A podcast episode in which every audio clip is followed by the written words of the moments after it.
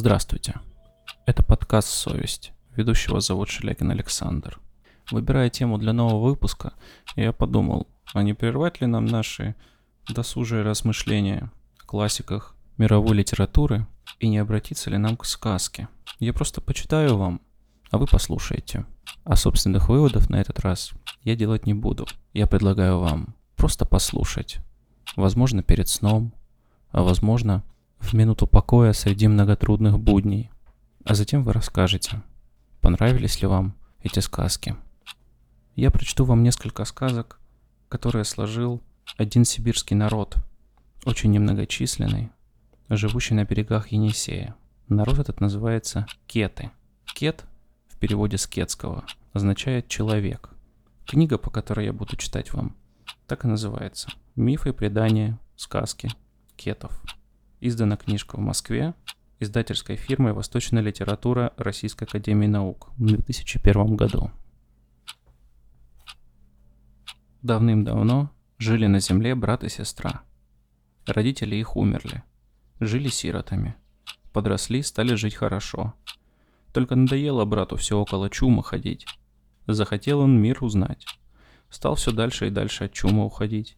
Ходит-ходит по земле, все смотрит – где кто как живет, да как живет. А на небе высоко-высоко жила женщина солнце. Скучно ей было, одна жила. Вот однажды видит она, ходит по земле человек, все рассматривает, на небо поглядывает. Женщина солнце подумала, какой красивый человек по земле ходит, да на меня поглядывает. Нужно мне его сюда на небо достать. Но как его достать? Я высоко, а человек на земле низко. Стала женщина солнца у неба мудрости просить, как бы ей достать человека. Есть у солнца такие руки длинные, что без труда до земли достают. Утром встанет солнце и протягивает руки. Тянет, тянет, дотянет до земли, и станет на земле светло, тепло. Вот ходит этот человек по земле внизу, а солнце тянет к нему руки, жар на него напускает. Что так жарко стало? Подумал человек и лег на землю, все легче будет. Лежит человек на земле, а женщина солнца все протягивает к нему свои длинные руки, ближе, ближе, дотянулась, схватила и понесла к себе на небо. Стал человек жить на небе. Неделю прожил и говорит солнцу. «Нехорошо мне здесь на небе с тобой жить, совсем нехорошо. Я земной человек, не могу так высоко жить. Пусти меня вниз на землю». Вспомнил он свою сестру, что осталась внизу. Скучно ему стало, жалко ее.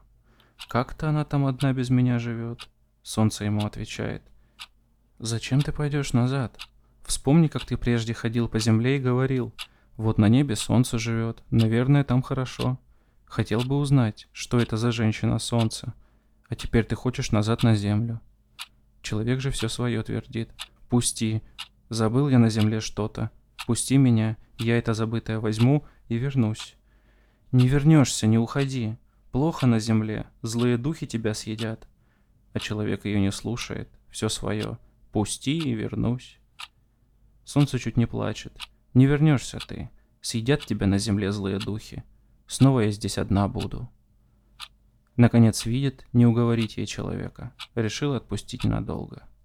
«Ладно», — говорит солнце, Дам я тебе в защиту от злых духов то, что сама имею. Оселок да гребешок. Иди. Обрадовался человек. Не плачь, солнце, напрасно. Я вернусь, обязательно вернусь. Топнула женщина солнце ногой. Появился крылатый конь. Дала человеку этого коня оселок да гребешок. Сел человек на коня и полетел. Сколько летел, неизвестно. Два или три года.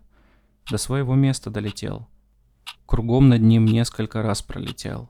Нашел свой чум. А за это время, пока он жил на небе, злая Хасядам, волшебница, съела его сестру. Сама в нее оборотилась. Вот спустился человек на крылатом коне на землю, привязал коня к дереву и побежал к своему чуму. Видит, в чуме сестра сидит. Она будто бы обрадовалась брату. Побежала с котелком к речке, принесла воды, подвесила котелок на огонь. Стала брата угощать, кормить. Вышла из чума, подошла к коню, отрезала у него заднюю ногу и сунула ее варить в котел. Сидят брат и сестра, разговаривают, радуются. Вдруг увидел брат. Из котла лошадиная нога торчит. Понял он, что это не сестра здесь его встретила. Понял, что это злая Хасядам. Выхватил лошадиную ногу из котла, добежать к коню. Сел на коня, хочет скорее уехать от злой Хасядам. Да как на трех ногах конь поскачет? Что делать? Наспех четвертую ногу хорошо не прилепишь. Кое-как прилепил все же отрезанную ногу коню и поехал. А Хасядам за ним в погоню пустилась. Измучился конь. Тяжело на плохой ноге скакать. Упал. Оставил человек коня и побежал. Да без коня далеко не уйдешь. Взглянул на небо, а женщина солнце на него жалобно смотрит. И видит, что он без коня. А Хасядам совсем его нагоняет. Уже тянет руку, поймать хочет. Вспомнил человек про оселок, что женщина солнце ему дала. Бросил его позади себя. Поднялась из земли большая гора, встала между ним и Хасядам. Озлилась Хасядам, камни разбрасывает, гору зубами грызет, а человек идет и идет. Прогрызла гору Хасядам, торопится, догоняет человека, вот-вот схватит его. Вспомнил человек о втором подарке солнца, гребешке, бросил его позади себя. Такая тайга выросла, не пройти, не проползти через нее. Хасядам по деревцу грызет, ломает, а человек идет и идет. Сколько шел, неизвестно. Холодный, голодный, из сил выбивается. А Хасядам пробралась сквозь тайгу, нагоняет человека, тянет руку, схватить хочет. Видит солнце, плохо человеку. Еще немного, и унесет его Хасядам. Протянула женщина солнце свою руку луч и схватила человека за ногу, но поздно. Злая Хасядам в этот же миг схватила его за другую ногу. Тянут они человека каждая в свою сторону. Солнце тащит к себе, на небо, злая Хасядам к земле. Тянули-тянули и разорвали человека пополам. Только солнцу половина без сердца досталась. Унесла женщина солнце свою половину человека на небо. И что уж она с ней не делала, стараясь оживить, но все напрасно. Совсем будто живой человек станет, день-другой поживет и умирает опять. Уголек положила вместо сердца, пожил неделю и опять умер. Маялась-маялась с ним женщина солнца, совсем без ума стала, плачет. Наконец сказала, «Нет у меня больше сил, ничего не могу делать. Иди на другой конец неба, не увижу тебя больше. Только в самый длинный день в году мы будем видеться. Я твои глаза увижу, а ты мои». С этими словами бросила женщина солнце половину человека без сердца на другую сторону неба, на темную сторону. Так он там и остался, и превратился в месяц. И до сих пор месяц по небу холодный гуляет, потому что у него нет живого сердца. И не видятся они с солнцем по целому году, а другую половину человека с сердцем Хасядам с собой забрала. Про сына неба. Сын неба на охоту идти собрался. Он надел свою суконную шубу и равдужные рукавицы надел. Отец ему сказал, «Надень еще мои длинные надставки для рукавиц». Сын ответил, Небосвод на тепло указывает. Я надену свои маленькие рукавицы. «Сынок», — сказал ему отец, — «у неба семь мыслей». Сын ушел на охоту, не послушал никого. Весь день ходил. К вечеру с запада ветер подул. Сын неба обратно пошел. В суконной шубе он мерзнуть начал. Дальше еще холоднее стало. Сын неба быстро домой идет. Его подбородок стучать стал. Он весь дрожать стал. Мороз еще сильнее ударил. Сын неба замерзать начал. Слов отца не послушался. Теперь, пожалуй, я совсем замерзну, подумал он. Он на ходу замерзал. До дома, говорит, я не дойду. Он еще идет, но медленно. Чем дальше, тем длиннее его шаги становятся. Лыжня сына неба наверху на небосводе виднеется. Он немного отклонился в сторону запада. Мать с отцом его поджидали, поджидали, Жена Бога сказала, «Ты моего сына заморозил». Я, говорит, тоже туда спущусь. Бог ее слов не слушает. «Пусть он там останется. Зачем это он тебе?» Старуха сказала, «Ты сына маленького не жалеешь. Я спущусь вниз. Трупами твоих людей питаться буду». Старик ей сказал, «Сиди молчи, а то я тебя по башке так стукну, что сразу оглохнешь». Жена Бога вскипела, выскочила на свои лыжи, кинулась. Жена бога воскликнула. У выхода к морю каменным чумом сделаюсь. По обеим его сторонам вода будет течь. Никто меня не приподнимет. Весь мусор земли ко мне течением принесет. Его пение буду слышать. Ты бог, я тоже богиня. Все твои мысли я буду знать. Откуда жизнь вперед пошла? Люди прежде в берлогах жили, в пещерах, волосатые они были. Сначала они по земле на четырех ногах ходили, зверей добывали, зайцев ловили, сырыми их ели. Когда есть хотели, они шли охотиться на зверей, зверей добывали, домой их приносили и съедали. У них был младший брат. Его имя было Дилтак. Дилтак научил их жить. Зимой они в берлоге, как медведи живут. Мороз ударил, им холодно стало. Небесный отец подумал, я их сделал, чтобы они людьми были, они все зверями стали. Людьми они не будут. Я холод сделаю, чтобы они мерзнуть начали. Посмотрю, что они тогда скажут, когда им холодно будет. Ударил мороз, ударил большой мороз. Как ночевать, так холод наступает. Каждую ночь большой мороз. Ну, они говорят, мы замерзнем. Они своего старшего брата послали. К дедушке сходи за огнем.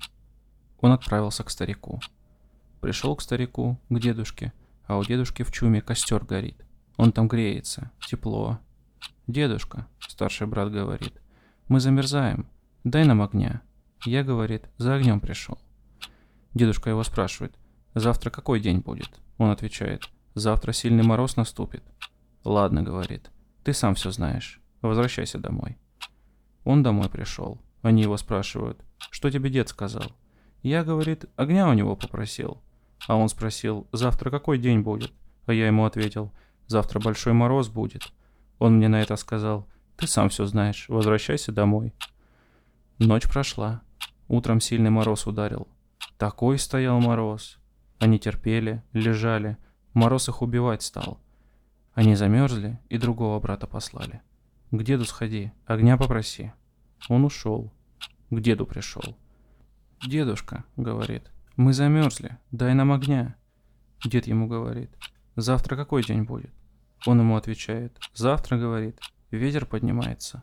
«Ладно», — дед ему говорит, — «возвращайся домой, ты сам все знаешь».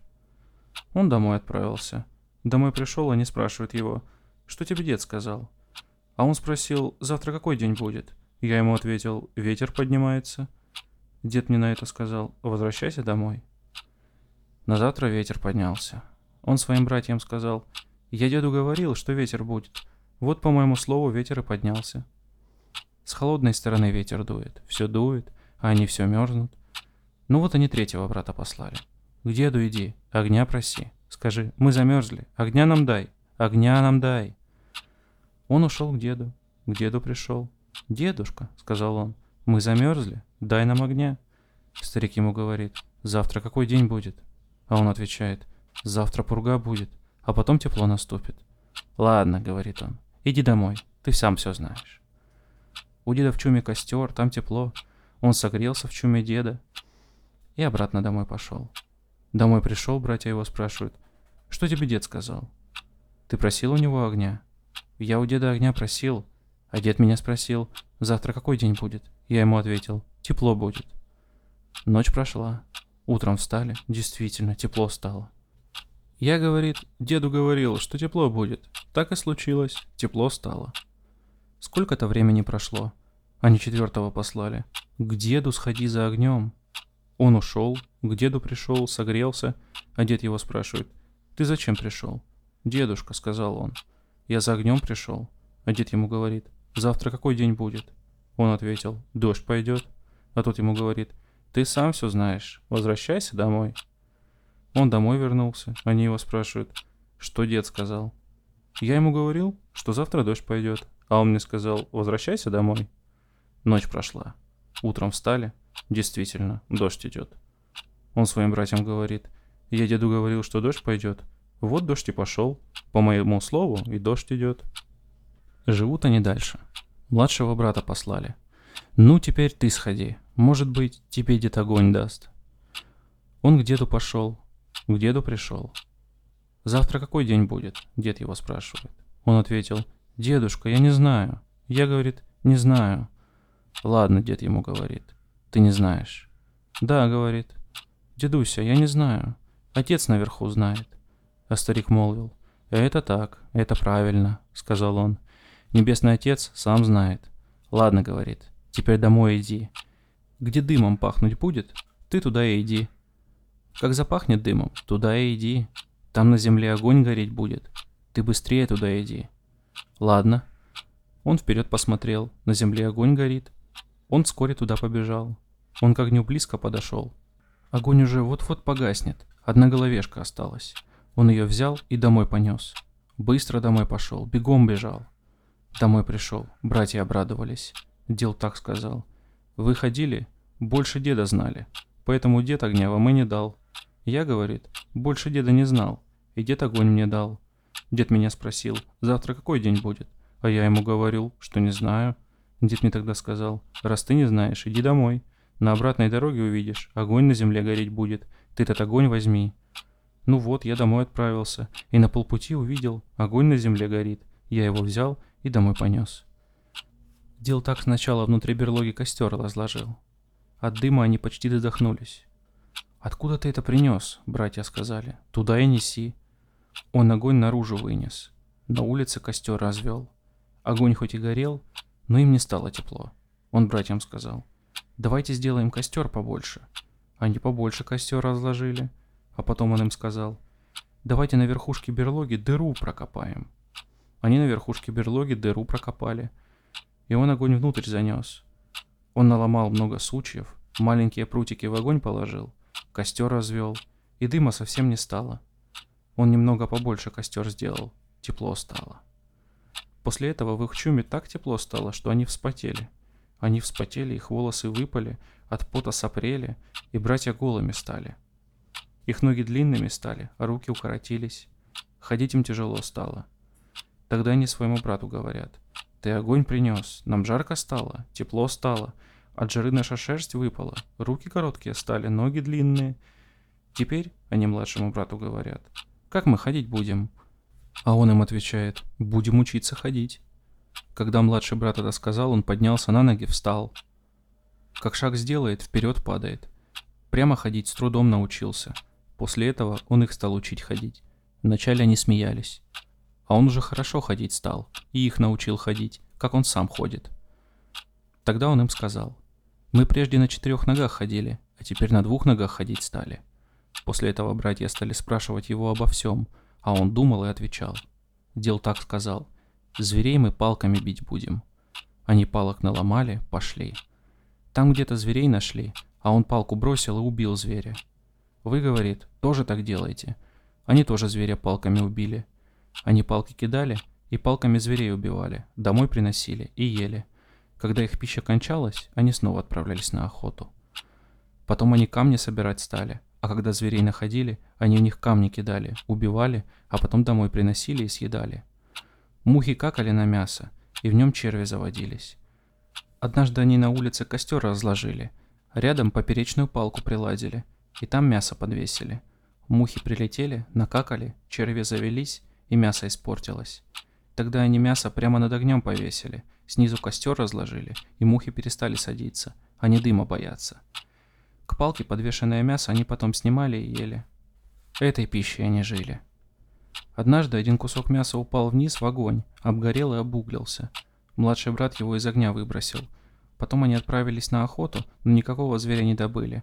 Голодные переночевали. Утром встали, опять на охоту пошли и снова ничего не добыли. Они проголодались, но ничего не нашли и ничего не добыли. Младший брат сказал, «Я это обуглившееся мясо съем». А они не захотели. Дел так говорит, «Я буду есть». А они сказали, «Ну и ешь». Он и съел его. Снаружи мясо обгорело, а внутри оно изжарилось. Он воскликнул «Братья, вкусно! Попробуйте!» Они подошли и стали есть мясо. «И правда», — сказали они, — «оно хорошее, вкусное». Они это обгоревшее мясо все съели. Потом братья опять в лес ходить стали. Как раньше, зверей добывали, так их еще больше добывать стали. Они говорят, теперь мы мясо в огонь бросать будем, пусть обгорает, чтобы мы потом его ели. Ну, они так и делали. Однажды младший братом сказал, Давайте положим мясо сверху на угли, потом его снимем и съедим. Ну вот, так они и стали делать. На угли мясо положат, оно обжарится, и они его едят. Потом младший брат срубил палку, Мясо на нее надел и жарил у огня. Жареное мясо они ели. Оно хорошее, вкусное. Всегда они так стали жить. Дел так сказал. Мы раньше сырое мясо ели, а теперь жареное едим. С тех пор они стали жарить мясо на рожнях. Старшие братья, они ведь так, ничего не придумывали, а младший брат, что не задумает, то по его воле избывается. Однажды дел так старшим братьям сказал. Вы, говорит, отдельно на охоту ходите, а я отдельно ходить буду. Шел он как-то, шел и к озеру спустился. В солнечный день он ходил. Щуки, оказывается, к берегу подплыли. Он их там увидел, камни в ней стал бросать. Убил несколько штук и донес домой. Пришел он домой, говорит своим братьям. Я, говорит, что-то принес. Они стали щук есть. Это мясо вкусное, сказали они. А как мы их назовем? А он, рыбой назовем. На следующий день он снова туда отправился. Опять нашел щук.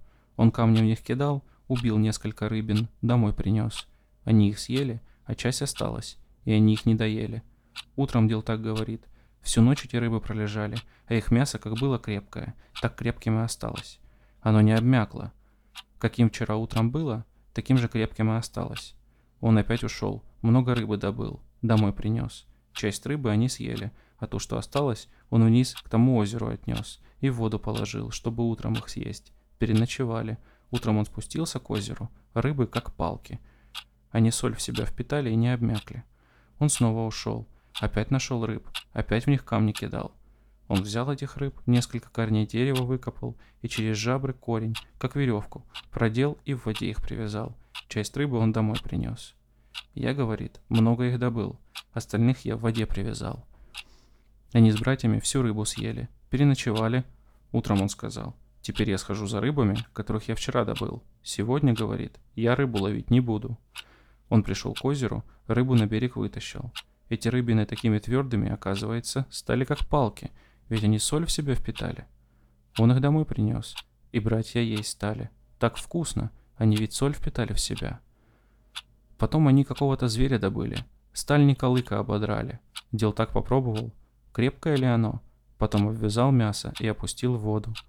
Утром он спустился вниз к воде проверить, таким ли крепким, как рыба, мясо стало. Оно тоже, оказывается, соль впитало. Есть начали, а оно такое вкусное. Потом он на берегу этого озера белый песок нашел. Он его поднял на ладонь, положил и рассматривает. Что это за песок? Попробовал. Вкусный. Как та рыба, которая вкусной стала. Он подумал, вот из-за чего рыба крепкая стала. Он этот песок взял и домой отнес. Впереди него травинки стоят. На их верхушках что-то вроде рыбьей икры. Он эту траву увидел, верхушку травинок оторвал, попробовал, есть можно. Он это тоже домой понес. Братьям показал и сказал. Это белый песок. Я пробовал, он вкусный. Рыбы, которых я в воде привязал, из-за него такими крепкими и вкусными стали. Попробуйте. Они попробовали. Действительно, вкусен этот песок. Какие они крепкие стали, а мы не знали почему. Он сказал, я буду называть это солью. А вот теперь то, что на верхушке травы, на икринки похожее, сказал он им, тоже попробуйте. А это, они спрашивают, что за траву ты принес? Они попробовали, пожевали, это тоже вкусно, тоже есть можно. На завтра он снова ушел, чтобы еще какую-нибудь траву найти. Он травы на вкус пробовал и домой приносил. Потом он крапиву нашел. Опять попробовал, снял шкурку, крапиву ободрал, растянул ее на волокна. Они крепкие.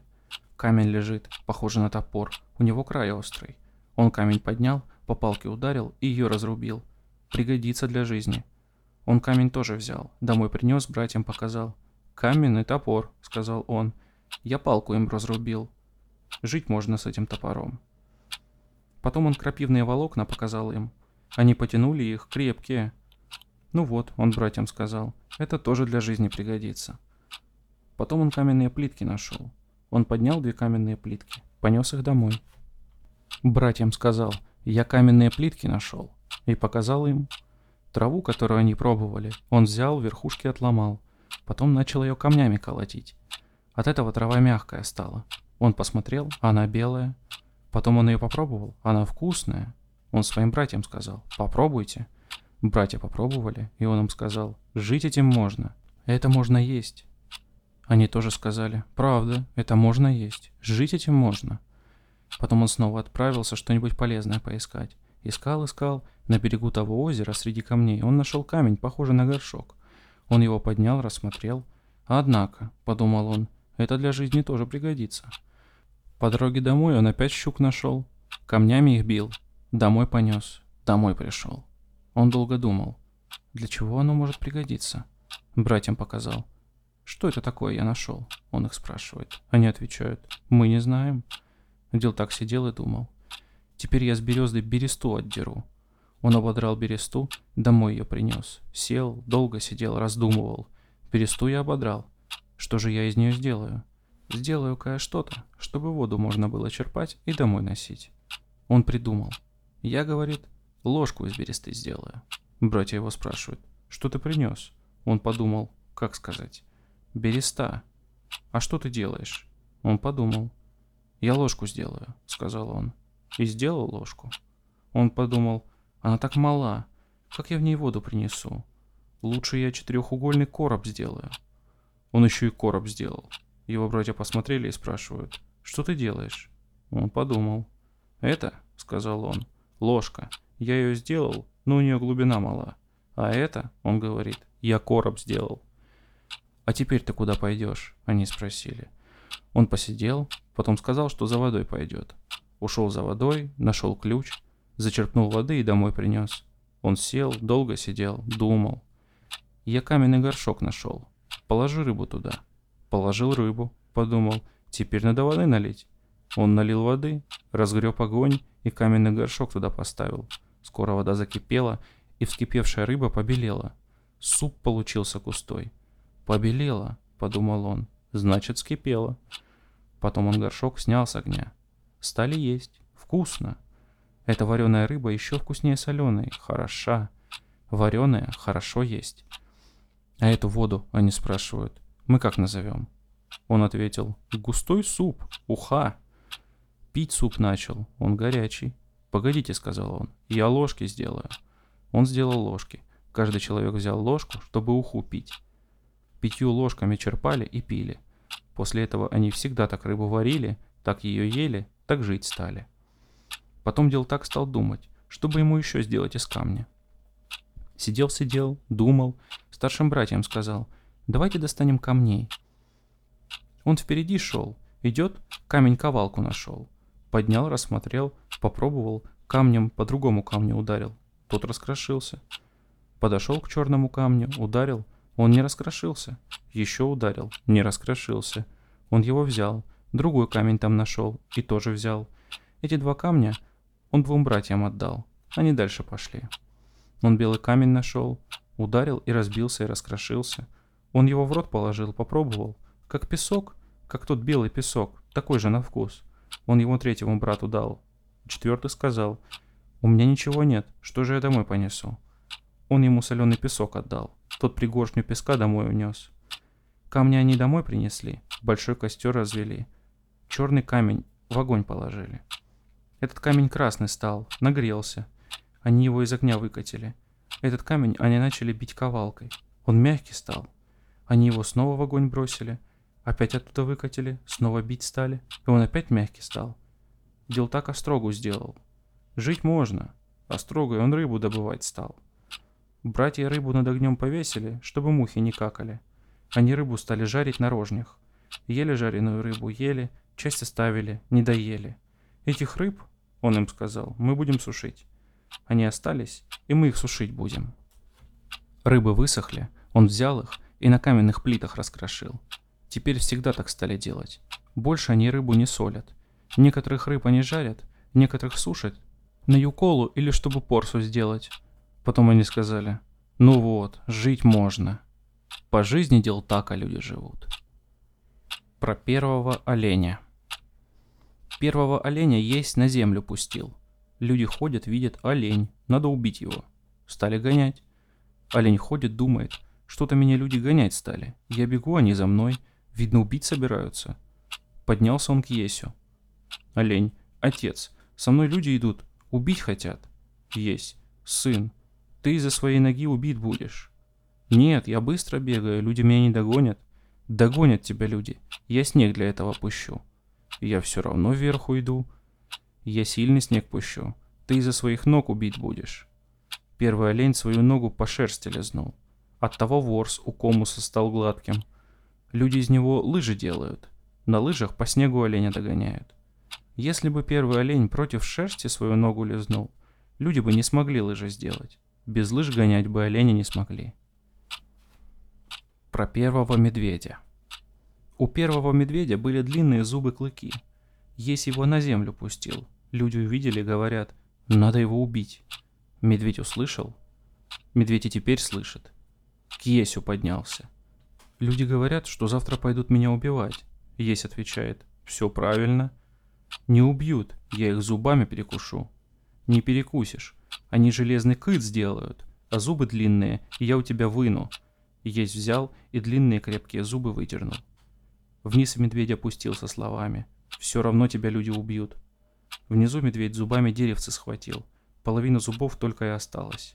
Бог ему так сказал. «Жить будешь, как человек питаться будешь. Людей кусать не будешь, а они тебя будут убивать». Потом его люди на земле добывать стали. Все нации его убивают. Шаман и зайцы. Было это давным-давно. Деды наши и прадеды не помнят. Напали болезни на всех зверей в тайге. Умирают звери повсюду. На горах, в чаще леса, в каменистых россыпях и во впадинах. Что делать зверям? Отправили они зайцев к главному шаману, что жил на берегу Енисея. Стали говорить зайцы главному шаману. «Избавь нас, отец, от напастей духов. Мор на всех зверей приключился. Что нам делать? Ты один лишь в силах духов задобрить». Согласился шаман. И пошла молва по всей тайге, по горам, по россыпям, по впадинам. Собрались звери в одно место. Сделали чум отдельный для шамана. Долго бился с духами шаман, кричал, прыгал, зубами скрежетал, трясся весь, огонь глотал с углей раскаленных. Не хотят его слушать разгневанные духи. Зайцы долго смотрели, как камлает шаман, да и засмеялись.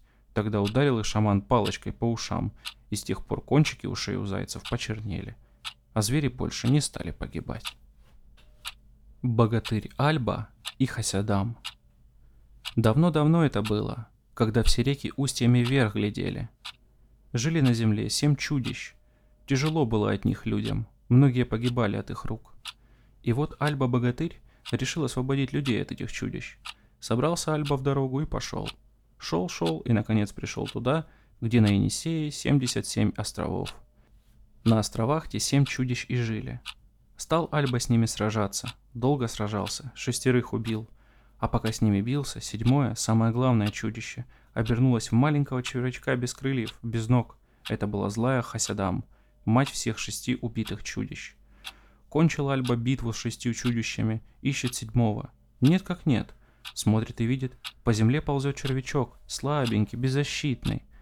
Как же я его убью, думает Альба, он такой слабый, хуже, чем дитя. Не буду убивать его. И не убил. Взял его и бросил в свою лодку-долбленку, чтобы не задавил кто нечаянно червячка. Поехал домой. Плывет он по реке, вдруг видит, сидит на берегу человек и играет на скрипке. Так играет, будто человечьим голосом поет. Встал Альба в лодке, слушает, даже рот раскрыл от удовольствия, а тот человек еще лучше играет. Так его песню в грудь, в сердце входит. Пока он слушал, лодку течением к берегу принесло. Злая Хасядам червячок шмыгнула из лодки на берег, в траву. Смотрит Альба, нет червячка в лодке, ушел. Догадался Альба, что это и есть самое главное чудище, седьмое, злая Хасядам. Нужно ее найти. Да где же искать? 77 островов Енисея, все в густой травой покрыты. Стал Альба по травинке перебирать. Нет ее, не нашел. Надо найти червячка. Это мать чудищ. Снова от нее пойдет горе людям. А она ушла в землю и кричит оттуда. «Не ищи меня, Альба, не найдешь. Век ищи, все равно не найдешь. И никто меня не отыщет, никто ничего мне плохого сделать не может. За то, что ты меня слабого червячка пожалел, а детей моих убил, теперь пусть на земле так будет. Половина людей пусть живет, а половина пусть умирает, ко мне приходит. Так она там и осталась, глубоко в земле сидит. Это потому, что когда Альба червячка искал в тени, он рыл дно реки и вырыл огромную яму. Так вот стало с тех пор. Люди умирают, но тут же вдруг другие рождаются, и все время земля полна людей. Все, что по рекам вниз несет, все в рот широкий, всегда открытый, жадный рот хасидам попадает. Альба поехал домой. Снова увидел того человека, что громко песню на скрипке играл. Нехороший это человек, хасидам близкий. Нарочно песни мой ум затуманил. Вот я все и забыл. Схватил Альба лук и пустил в того человека стрелу. Человек так и рассыпался. Кровь его на прибрежные камни попала. Стали камни красными. Кеты этим камнем все, что нужно, теперь в красный цвет красят. Этот камень и есть того помощника Хасидам кровь. Как Дог ходил убивать Хасидам. Дог решил отправиться вверх по Енисею в жаркие страны. Он своей жене сказал, «Я с перелетными птицами вместе отправлюсь. На будущий год с ними весной домой вернусь». Он для себя отдельный чум соорудил. В передней части чума большую тиску настелил. Дог улетел с перелетными птицами. Сколько-то месяцев спустя сын Дога заболел. Хотя шаманы его и лечили, он все равно умер. Весной перелетные птицы прилетать начали. Дог тоже вернулся. Мухой через дымовое отверстие в чум заскочил, на берестяную подстилку в передней части чума сел. Муха жужжит. Люди снаружи слышат жужжание мухи. Где, они говорят, муха так сильно жужжит? Жена Дога догадалась, что муж вернулся. Люди слышат слова Дога, похожие на детский лепет. Они тихонько берестяную дверь откинули, вошли, сколько их было. Дог шаманить начинает. Сначала на маленького ребенка похож, потом растет. Дог ожил, сел, стал говорить. «Мой бубен нагрейте». Они нагрели, и Дог начал петь. Он шаманил полдня. К своей жене повернулся и спросил, «Куда мой сын ушел?» Жена ответила, «Он умер». А он как шаманил, так и дальше шаманит. Небесного бога жена его съела, он говорит. Я схожу и убью Хасядам. Людям он приказал, завтра куйте железное кольцо и железный молот сделайте. Люди изготовили деревянный ошейник, из еловых веток кольцо сделали, деревянный молот сделали. Док спрашивает, не сломается ли это? Люди отвечают, нет. Она разве железная? Она тоже, как и мы здесь, не из железа сделано. Док сказал. Ну ладно, пусть будет по-вашему. Он отправился вниз по Енисею к жене бога. На следующий день Док отправился, все время шаманя. Хасидам у себя внизу узнала и свой большой игральный камень у входа к дверной перекладине подвязала. Док вошел в чум Кенси. Игральный камень старухи ударил его по макушке. Камень напополам раскололся. Шаманская корона Дога его разбила. Док вперед прошел. Старуха Кынсь на маленьком месте в чуме сидит. «Бабушка», — он спросил, — «ты моего сына съела?» «Внучек, я нечаянно его съела. Я думала, что это сын другого человека». Дог ей сказал, «Разве для того есть тебя вниз послал, чтобы ты человеческое мясо ела? Внучек, не трогай меня, не трогай». Дог надел старухе на шею кольцо, прижал его так, что ее изо рта пена пошла. Старуха свое горло надула, и кольцо лопнуло. Док старуху молотом по виску ударил, рукоятка прочь отлетела. Док только поглядел на землю. Хорошие же ошейники мои люди сделали. У старухи слезы закапали. Док рассердился, лопаткой бубна по виску старуху ударил. След от удара остался. Он направился к выходу. Походная жена Дога сказала Кэнси. «Бабушка, вслед ему поколдуй. Ты сильнее, сильнее. Когда отсюда уйдешь и домой придешь, Пусть для тебя стадо в сто голов оленей спустится. Док повернулся к своей походной жене чертовке. «Что бабушка говорит?» – спрашивает. «Ну тебя», – она отвечает. «Старуха слабая, про себя что-то бормочет». Док вперед шагнул и сказал. «Старуха что-то говорит, я к ней вернусь». Походная жила его за локоть схватила. «Ну хватит», — говорит. «Бабушку не тронь». Док домой отправился. Домой пришел, в свой чум. Thank you.